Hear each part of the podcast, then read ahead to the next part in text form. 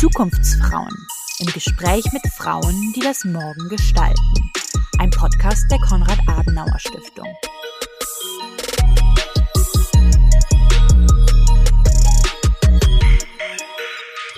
Und damit herzlich willkommen zu einer neuen Folge der Zukunftsfrauen mit mir, Cara Emilia Dürr. Heute geht es um ein eher oftmals sehr umstrittenes Thema, nämlich die Rolle der Frau in der katholischen Kirche. Wie sieht es da eigentlich mit Gleichberechtigung aus? Und wie steht es um Frauen in Leitungspositionen in der Kirche? Das sind zwei von ganz vielen Fragen, die ich heute mit Frau Dr. Andrea Qualbrink klären werde. Sie hat Theologie studiert und promoviert in Pastoraltheologie. Inzwischen arbeitet sie als Leiterin des Bereichs Pastoralentwicklung im Bistum Essen. Liebe Frau Dr. Qualbrink, herzlichen Dank, dass Sie sich heute die Zeit nehmen, bei unserem Podcast mitzumachen. Wir wollen ja heute etwas über Frauen in der Kirche reden, aber bevor wir anfangen, können Sie sich ja vielleicht noch einmal ganz kurz persönlich vorstellen und uns erzählen, was genau Sie machen. Ja, Herzlich, äh, herzlichen Dank für die Einladung hier in den Podcast. Ich freue mich sehr. Mein Name ist Andrea Qualbrink. Ich arbeite als Leiterin für den Bereich Pastoralentwicklung im Bistum Essen. Zusammen mit einem Kollegen leite ich diesen Bereich. Zu diesem Bereich gehören alle möglichen Dinge, die man sich in Pastoralentwicklung vorstellen kann, also über Kinder, Jugend, junge Erwachsene, alles, was Glaubenskommunikation und Liturgie heißt, alles, was Ehrenamt und Gremien heißt und alles auch, was Pfarreistrukturen umfasst, das gehört alles so zu unserem Bereich.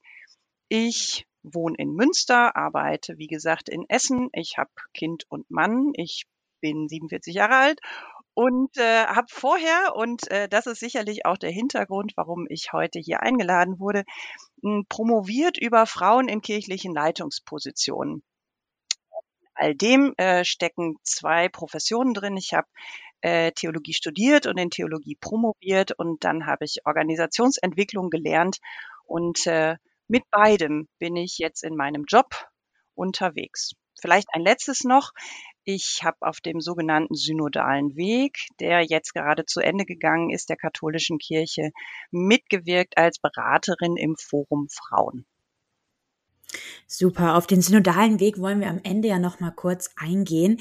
Erstmal wollen wir aber jetzt ein bisschen allgemeiner in das Thema einsteigen. Über das Frauenbild in der Kirche wurde ja schon ganz viel diskutiert in Medien, in der Öffentlichkeit und oft wird ja gesagt, dass sich da nicht so viel bewegt hat. Wie stehen Sie denn persönlich dazu? Also das Frauenbild in der Kirche ist ja Gott sei Dank ein vielfältiges. Ähm, was aber prominent ist, ist das Frauenbild des Lehramts der katholischen Kirche. Und das ist tatsächlich ähm, insofern schwierig, als dass das Lehramt ähm, immer wieder auch in lehramtlichen Schreiben erklärt hat, es gebe einen Genius, also ein spezifisches Wesen der Frau.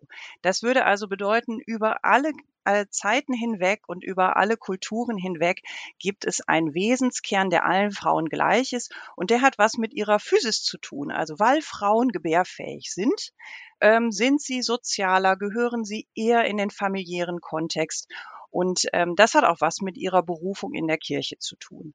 Und das nagelt Frauen natürlich fest auf bestimmte Rollen, auf bestimmte Aufgaben und so weiter. Und es ist hochproblematisch.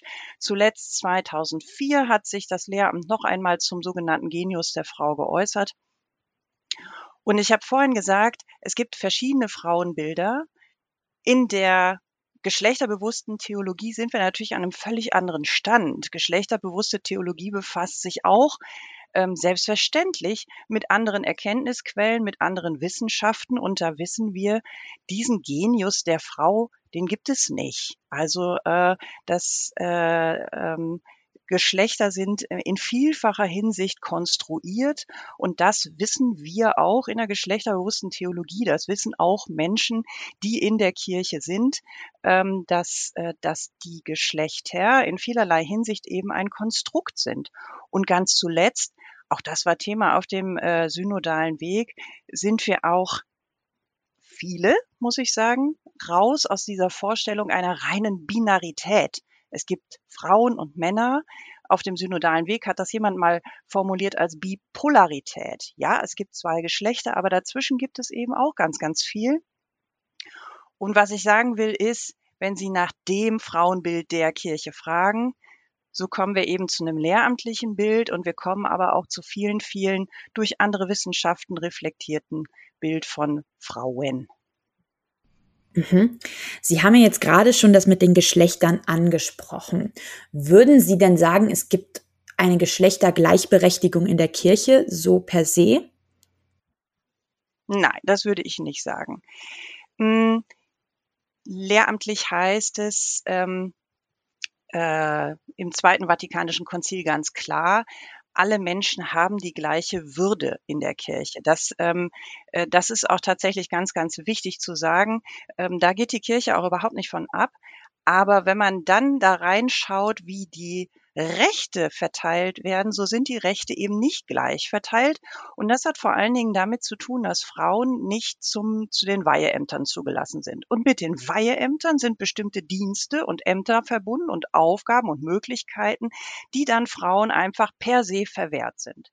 Das Lehramt würde sagen, das hat nichts mit Rechten zu tun, sondern es hat damit zu tun, dass Frauen zu diesen Aufgaben nicht berufen sind.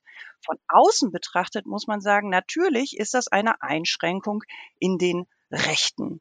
Und wenn ich noch mal ein bisschen weiter fasse, das, was ich eben gerade gesagt habe, es ist ja auffällig, dass sich das Lehramt die Mühe macht, den Genius der Frau zu definieren, aber nicht den Genius des Mannes. Nicht, dass ich das gerne hätte, ich glaube, es ist viel wichtiger, ähm, ernst zu nehmen, dass, ähm, dass eben Menschen individuell, vielfältig und immer in der Entwicklung begriffen sind. Mhm. Wieso setzen Sie sich denn so persönlich in der Kirche ein, wenn es all diese Probleme, sage ich jetzt mal, gibt? Ja, das ist eine sehr gute Frage. also, ähm, äh, es hat sicherlich was mit meinem Hintergrund zu tun. Ich bin so reingeboren worden in eine katholische Familie und in eine katholische Kinder- und Jugendarbeit. Das war meine Heimat. Da habe ich mit unglaublich vielen Leuten zu tun bekommen, die ich ähm, die ich sehr schätze, die für mich ähm, Heimat waren, die auch meine, sagen wir mal, intellektuelle, meine Glaubensentwicklung begleitet haben. Und äh, so eine Heimat verlässt man nicht einfach. Und durch das Theologiestudium ging das weiter. Es waren immer wieder Kontexte, in denen ich das Gefühl hatte, hier habe ich mit Leuten zu tun, die Fragen, ähm, die stellen wichtige Fragen, die setzen sich mit äh, zentralen Fragen in Gesellschaft, Kirche, Glauben auseinander. Und ähm, auch das lässt man nicht einfach so liegen. Das, also ich sage mal, erster Punkt, meine Quellen. Zweiter Punkt, jetzt habe ich auch eine gewisse Verantwortung in der, äh, in der katholischen Kirche in einem gewissen Kontext, Bistum Essen. Ich erlebe einfach ganz viele Menschen, denen es ganz ähnlich geht und die auf Kirche setzen. Und, ähm, und die Kirche sind. Also Kirche ist ja nicht einfach nur die Institution, das Lehramt, ganz im Gegenteil. Alle Menschen, jeder Einzelne, jede Einzelne sind Kirche, so sie es denn sein wollen. Und ich habe das Gefühl, dass was mir geschenkt wurde, auch an Möglichkeiten, mich zu entwickeln und, und jetzt auch zu gestalten, das stattet mich auch aus mit einer gewissen Verantwortung für diese Menschen Kirche zu gestalten. Letzter Punkt. Ähm, ich habe den berechtigten oder begründeten mh, hm, Eindruck, dass die Kirche, so wie sie jetzt gerade verfasst ist in ihren Strukturen und Kulturen, nicht immer ihrem Auftrag nachkommt oder ihrem ihrer Quelle nachkommt. Ähm, Im Zweiten Vatikanischen Konzil heißt es einmal, Kirche soll Zeichen und Werkzeug der Liebe Gottes sein. Ja, in allem, was wir tun, Zeichen und Werkzeug der Liebe Gottes sein. Das ist doch eine Anfrage an vieles, wie wir gerade Kirche sind. Und da merke ich, mh, hm, da, das, das schaffe ich noch nicht daran, nicht zu rütteln. Also äh, ähm, mag sein, dass mir irgendwann die Puste ausgeht, aber wenn Sie fragen, warum setze ich mich ein, das sind so die drei wichtigsten Gründe. Finde ich sehr spannend und auch sehr reflektiert, was Sie da erzählen. Und ich meine, das führt uns ja auch ein wenig zu Ihrer Forschung. Sie haben dabei vor allem Frauen in Leitungspositionen in der Kirche untersucht. Wie sind dort Ihre Erfahrungen und welche Ergebnisse haben Sie gefunden? Ich habe äh, zweierlei Dinge gemacht. Ich habe für meine Promotion eine einen Theorieteil geschrieben und habe mir einfach mal angeguckt, wann in der katholischen Kirche wurde überhaupt über Frauen in Leitungspositionen gesprochen. Und dann gab es einen empirischen Teil, da ging es, da habe ich mit Frauen Interviews geführt, die in Leitungspositionen sind. Im Theorieteil habe ich integriert eine quantitative Studie. Das äh, war damals ähm, gleichzeitig im Auftrag der Deutschen Bischofskonferenz. Die wollten nämlich 2013 wissen, wie schauen denn eigentlich die Zahlen aus? Und sie haben gefragt, was sind denn so die wichtigsten Ergebnisse?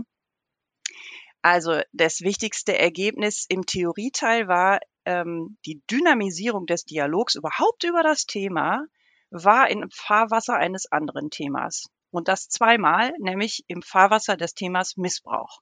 2010 hatten wir das erste Mal das Thema Missbrauch und dann haben die Bischöfe den sogenannten Gesprächsprozess aufgesetzt. Und dann sind Verbände und Vereine reingegangen mit Positionspapieren und haben gesagt, Moment mal Leute, wenn wir wissen, dass was in den Strukturen nicht richtig läuft, dann wollen wir jetzt auch über Frauen in der Kirche sprechen.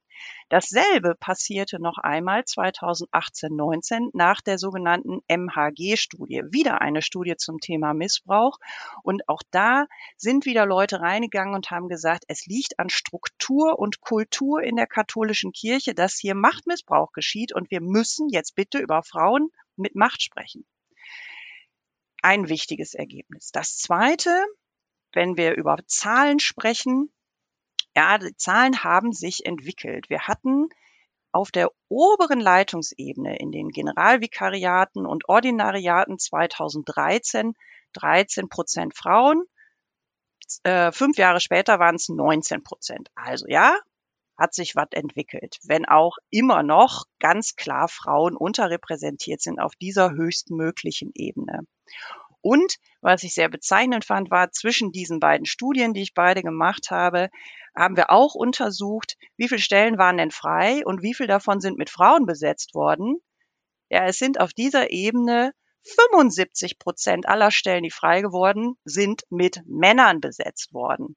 Und das angesichts des äh, einer einer ähm, Aussage der Bischöfe, sie wollten aber jetzt wirklich, wirklich den Frauenanteil erhöhen. Letzter Punkt, Sie haben gefragt, was habe ich rausgefunden? Ähm, in der qualitativen Studie, also in den Interviews mit Frauen in Leitungspositionen, war die sogenannte Kernkategorie, auf die das alles so hinauslief, nüchtern gestalten. Und nüchtern gestalten ähm, umfasst zwei Dinge das Wort gestalten kam immer, immer wieder in den Interviews vor, dass die Frauen sagen, ich will Kirche gestalten, ich will gestalten, ich habe auch die Kompetenz, ich habe auch die Lust, mir ist die Kirche wichtig ähm, und das kann ich in einer Führungsposition mit Gestaltungsmacht tun. Und die Nüchternheit hat was mit Kirche zu tun, also wohlwissend, dieser Rahmen von Kirche setzt mir einen engen Rahmen, in dem ich überhaupt gestaltungsmächtig bin. Und auch Führung bedeutet nicht immer, ich habe eine Idee, ich kann die umsetzen, sondern auch das geschieht immer in einem gewissen Rahmen. Also nüchtern gestalten. So waren meine Interviewpartnerinnen in kirchlichen Leitungspositionen unterwegs. Haben Sie denn da jetzt für sich persönlich irgendeine Konsequenz aus Ihren Ergebnissen gezogen? Eine sehr schöne Frage. Ich bin ja jetzt selber eine Frau in kirchlicher Leitungsposition. Man könnte sagen, ich bin jetzt so in der teilnehmenden Beobachtung, ne, wenn man das auf eine empirische Studie hin ähm, beschreiben würde.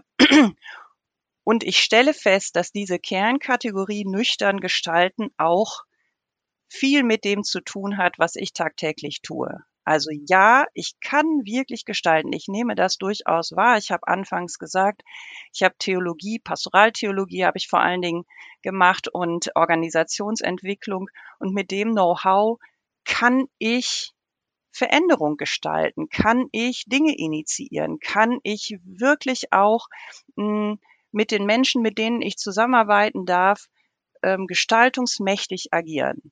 Das ist großartig. Und auf der anderen Seite brauche ich tagtäglich diese Nüchternheit, darauf zu gucken, dass ich auch Dinge eben nicht gestalten kann, die von meinen Werten, von meinen Überzeugungen her ähm, zu gestalten wären. Und diese Nüchternheit brauche ich jeden Tag.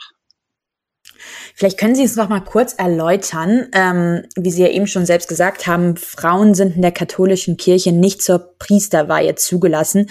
Von welchen Leitungspositionen konkret reden wir denn, die Frauen überhaupt innehaben können? Mhm, genau. Ähm, das sind eigentlich die wenigsten Positionen, die Frauen nicht innehaben können. Ähm, das sind aber die Schlüsselpositionen der katholischen Kirche, also ähm, mit der Weihe notwendig verbunden sind ähm, in Bistümern äh, das Amt des Bischofs, das Amt seines Stellvertreters, das ist der Generalvikar, das Amt des Offizials, also im Bereich äh, von Rechtsprechung und der Vizeoffizial, also hier der äh, Stellvertreter, das müssen alles Priester sein.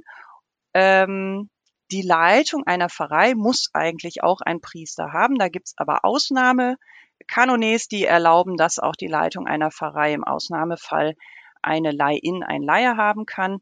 Und wenn wir nach oben gucken, eh klar, also alles, was Kardinal äh, und, ähm, und Papst dann heißt, das ist auch Priestern, also dann immer Männern vorbehalten. Sie haben ja jetzt sehr abgegrenzt, welche Ämter Frauen nicht leiten können. Vielleicht kann man an der Stelle noch erwähnen, dass es ja auch die Möglichkeiten gibt für Frauen in verschiedenen kirchlichen Einrichtungen wie Bildungsstätten oder Krankenhäusern eine Leitungsposition zu übernehmen. Aber das führt uns vielleicht auch ein bisschen zur nächsten Frage, ähm, denn das sind ja nicht diese Schlüsselpositionen, wie Sie es selbst gesagt haben.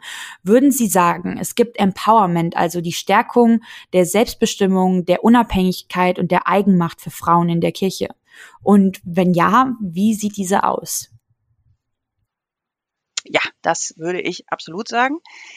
Wir haben ähm, im Nachgang dieser allerersten quantitativen Studie zu Frauen in Leitungspositionen ähm, ein Programm ins Leben gerufen. Eigentlich war das der Hildegardes-Verein. Der Hildegardes-Verein ist ein Verein mit Sitz in Bonn und die hatten immer schon äh, Mentoring als Methode initiiert, also ähm, äh, gehört zu ihrem Programm. Und damals ist der Vorstand auf die Idee gekommen, ähm, Mentoring für Potenzialträgerinnen mit Lust auf Leitung in Kirche zu initiieren. Ich bin dann dazu gestoßen, wir haben das Konzept zusammen gemacht und seit 2015 läuft dieses Programm sehr, sehr erfolgreich eben für junge Frauen, für Potenzialträgerinnen in der katholischen Kirche mit Lust auf Leitung. Und diesen Kontext, das ist nur einer von vielen, würde ich sagen. Aber diesen Kontext erlebe ich als einen echten Empowerment-Kontext, weil da was passiert. Zum einen äh, Fortbildung, ja, da wird Know-how aufgebaut, aber vor allen Dingen Vernetzung unter den Frauen. Also die tauschen sich über ihre Erfahrungen, über ihre Interessen, über ihre Motivationen aus und unterstützen sich gegenseitig. Und in den Tandems Mentoring heißt ja immer, es bilden sich Tandems von Potenzialträger, TrägerInnen und ähm, erfahrenen Führungsleuten in diesem Fall. Da wird ganz viel Erfahrungswissen weitergegeben, Systemwissen weitergegeben, da wird unterstützt. Und wenn Sie jetzt hier nach Empowerment fragen, so ist das für mich ein sehr, sehr prominenter Ort, wo es genau darum geht, Stärken, Stärken. Und das, was da also äh, sagen wir mal programmatisch passiert, das ähm, stelle ich schon auch an anderen Stellen fest. Also Agenda, das Forum für Theologinnen oder auch die Frauenverbände oder auch inzwischen vor Ort in verschiedenen äh, Kontexten mh, für hauptamtliche Frauen gibt es Orte von Empowerment. Und Ihre Frage könnte natürlich auch weit darüber hinaus gefasst werden. Also wo finden Frauen ihre Orte von Empowerment in der katholischen Kirche? Da müssen wir jetzt noch mal viel weiter gucken. Würden Sie sagen, dazu passt vielleicht auch dieser Kirchenstreik Maria 2.0? Also das ist ja im Prinzip Maria, dieses Idealbild der schweigenden Frau. Und jetzt sagen Frauen aber, nee, so nicht mehr mit uns.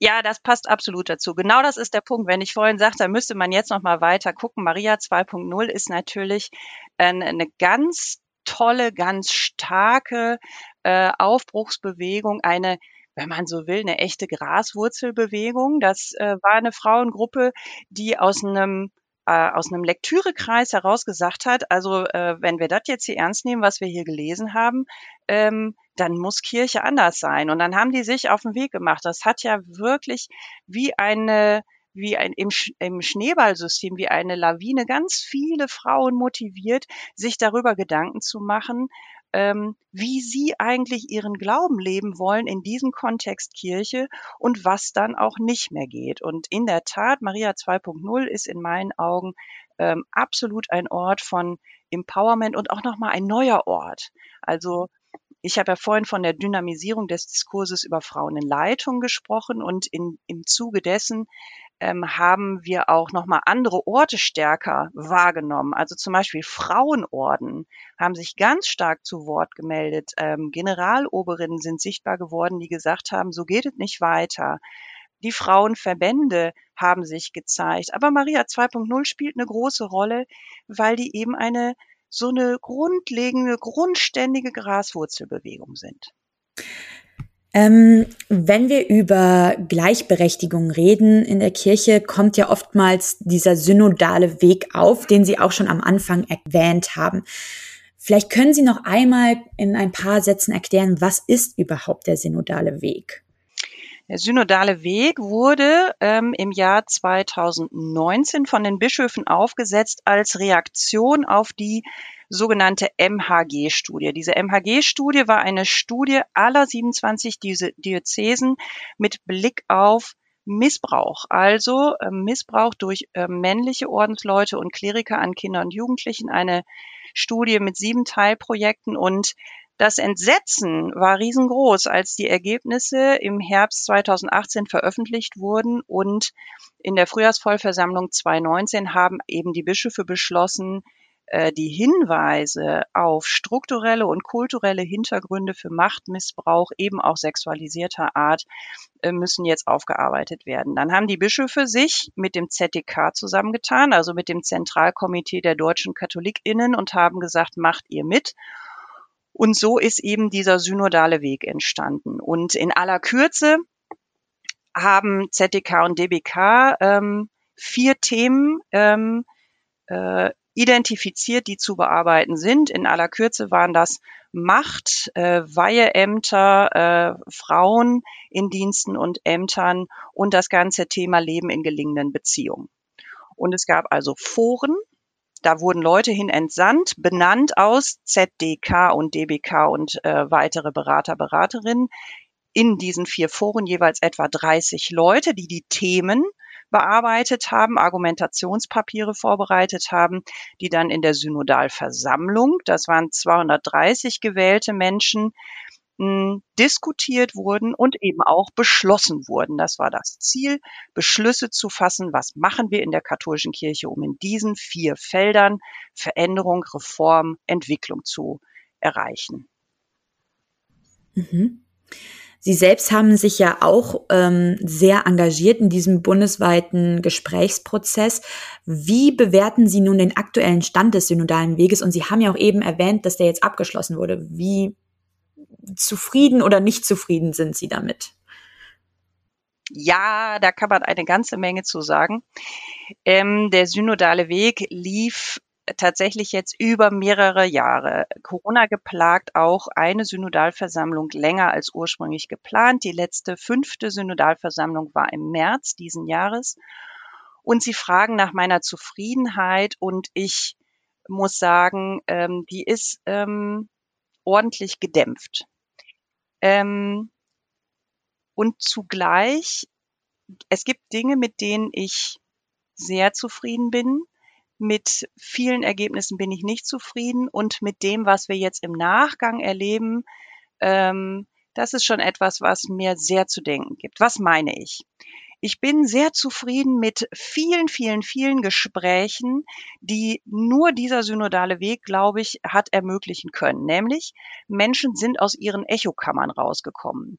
Bischöfe haben nicht nur mit Bischöfen über Macht, Frauen oder äh, Sexualmoral gesprochen, sondern in dieser Synodalversammlung wurde in aller Offenheit wirklich alles diskutiert Dafür haben bestimmte Mitglieder, vor allen Dingen auch die aus den Jugendverbänden, gesorgt. Wenn wir gesprochen haben über Segensfeiern für gleichgeschlechtliche Paare, haben die VertreterInnen des BDKJ gesagt, reden wir doch bitte über die Ehe, Ehe von allen. Und ich, ähm, ich habe das als sehr, sehr positiv erlebt, dass in diesem Kontext, also LeihInnen, engagierte äh, VerbandlerInnen, Menschen aus allen möglichen Kontexten, WissenschaftlerInnen und Bischöfe sitzen zusammen und es gibt kein Tabu. Wir reden wirklich über alle Themen. Die Leute müssen raus aus den Echokammern, sowohl in den formalen als auch in den informellen Kontexten war unglaublich viel Gespräch. Das war positiv. Bei den Beschlüssen war es zum Schluss zum Teil dramatisch so, dass wir in Kompromisse gegangen sind, wo ich auch sagen musste, das entspricht jetzt eigentlich fast nicht mehr meinen Überzeugungen. Nein, ich bin nicht der Meinung, dass wir ganz, ganz, ganz vorsichtig nochmal darum bitten müssen, die Argumente für und gegen die Zulassung von Frauen zum Weiheamt zu prüfen. Ich meine, die liegen schon längst alle auf dem Tisch und es ist jetzt an der Zeit, wirklich da in einen vernünftigen Diskurs zu gehen. Da waren wir, äh, da war letztlich in der Synodalversammlung aufgrund einer ganzen Reihe von Bischöfen nur ein sehr weich gekochter Kompromiss möglich, der auf der anderen Seite schon fast äh, eine schmerzhafte Zumutung war. Und auch an der Stelle war zum Beispiel wieder zu spüren, wie mächtig eben Bischöfe sind. In der Satzung stand, es braucht eine Zweidrittelmehrheit der Bischöfe für einen Beschluss. Diese Zweidrittelmehrheit hat es zum Beispiel an einer Stelle nicht gegeben, bei dem Grundtext des Forums Leben in gelingenden Beziehungen. Ein hervorragender Text zum Thema Geschlechtlichkeit, sexuelle Orientierung, äh, geschlechtliche Identitäten. Und dann hat es diese Zweidrittelmehrheit der Bischöfe nicht gegeben und jetzt ist dieser Text also nicht beschlossen. Das ist dramatisch. So ein guter Text, für den sich eine überwältigende Mehrheit der ganzen Versammlung ausspricht und die Bischöfe sind in der Lage, den Text zu stoppen. Ähm, das Letzte, was ich gesagt habe, alles, was jetzt kommt, ist schon extrem ernüchternd. Hm, manche Dinge sind ja einfach nur auf weltkirchlicher Ebene zu entscheiden. Manche Dinge wurden auch auf weltkirchlicher Ebene, also aus Rom, kommentiert, wie zum Beispiel der Wunsch und auch der Beschluss, Segensfeiern für gleichgeschlechtliche Paare oder für wiederverheiratete Geschiedene zuzulassen. Und kaum war das in, äh, in Deutschland beschlossen, auch mit einer Mehrheit, auch mit einer Mehrheit der Bischöfe kam aus Rom ein, nein, das ist verboten. Kaum war beschlossen, Homilie durch Leihinnen wollen wir jetzt in die Gänge bringen, kam aus Rom das Signal, nein, das ist nicht erlaubt. Und da würde ich mir doch wirklich jetzt Diskurs wünschen und Bewegung wünschen und nicht einfach nur Nein. Mhm. Wo wir bei Wünschen sind, was genau wünschen Sie sich denn jetzt für die Zukunft der katholischen Kirche? Ach, so eine Menge.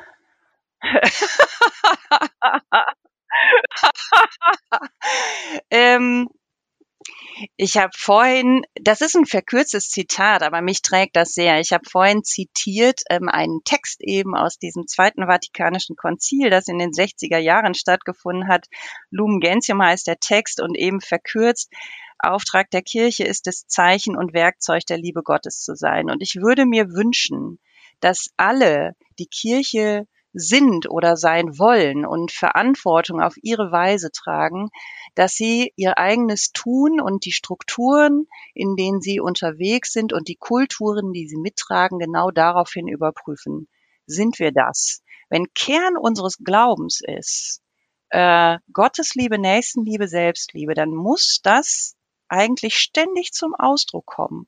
Und wenn Sie mich nach Reformen äh, fragen, dann wünsche ich mir genau das, dass alle das ernst nehmen und dass wir unsere Strukturen und Kulturen stets daraufhin überprüfen, sind wir da auf dem richtigen Weg? Und wenn nicht, dann müssen wir uns verändern. Das hätte ich mir gewünscht und das wünsche ich mir. Oben haben Sie mich gefragt, warum setze ich mich noch ein? Ja, weil ich, weil ich dem Ganzen noch was zutraue, weil die Botschaft einfach zu gut ist, ähm, um sie einem strukturellen Stillstand zu überantworten. Das sind doch wirklich schöne Schlussworte. Ähm, herzlichen Dank für dieses sehr reflektierte und interessante Gespräch zu einem so komplexen Thema. Ich glaube, wir haben alle heute was gelernt und wieder mitgenommen. Ähm, ja, vielen, vielen Dank. Ja, ich danke. Hat mir große Freude gemacht.